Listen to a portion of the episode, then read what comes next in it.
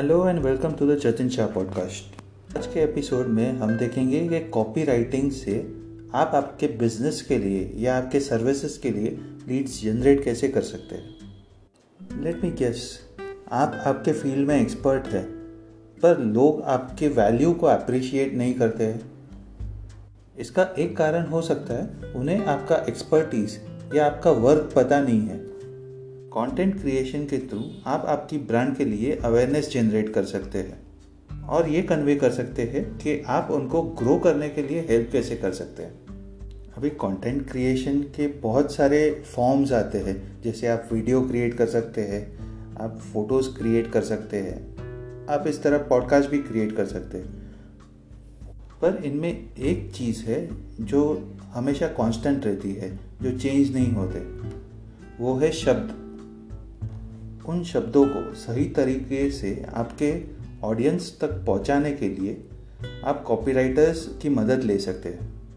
इसकी मदद से आपके आपके जो एंड यूज़र्स हैं, आपके जो कस्टमर्स हैं, वो एक इन्फॉर्म्ड डिसीज़न ले सकते हैं आपकी पास से, आपके पास से आपका सर्विस या आपका प्रोडक्ट बाय करने के लिए। पर आपका एक्सपर्टीज दिखाने के लिए आप कॉपीराइटर्स से क्या लिखवाना चाहेंगे? इस एपिसोड में मैं आपको कुछ ऐसे कंटेंट फॉर्म्स के बारे में बताऊँगा, जो आपको लीड्स जनरेट करने में मदद कर सकते हैं। सबसे पहला कंटेंट फॉर्म है ई बुक्स ई बुक्स क्योंकि लंबे होते हैं, आप उसमें आपके एक्सपर्टीज बता सकते हो।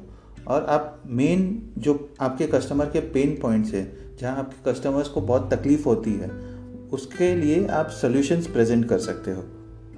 दूसरा फॉर्मेट है ब्लॉग्स अगर आप ब्लॉग्स कॉपी राइटिंग के साथ रेगुलरली पोस्ट करते हैं और आप वेरियस टॉपिक्स पे पोस्ट कर सकते हैं। बिगनर हो एक्सपर्ट हो, आपके ऑडियंस के माइंड में भी और गूगल के सर्च रिजल्ट्स में भी, जिससे आपको लीड्स जनरेट हो सकते हैं।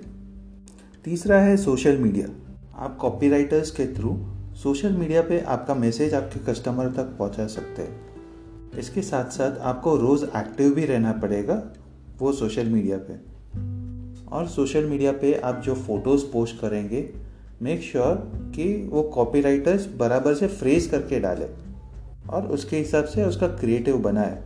जैसे ही वो मैसेज आपके ऑडियंस को, आपके एंड यूज़र को हिट होता है तो वो आपके ब्रांड के साथ इंटरेक्ट करना चालू कर देंगे और वो फ्यूचर में आपके पॉसिबल लीड भी बन सकते हैं।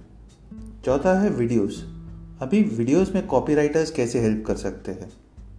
वीडियोस में आपका फेस होना बहुत ही ज़रूरी है, पर उससे भी ज़रूरी आप जो मैसेज पहुंचाना चाहता है, वो क्लियर रहना चाहिए। तो इस चीज़ के लिए आप कॉपीराइटर्स को स्क्रिप्ट बनाने के लिए एंगेज रख सकते हैं, जिससे आपको आपके वीडियोस का मैक्सिमम इम्पैक्ट मिले।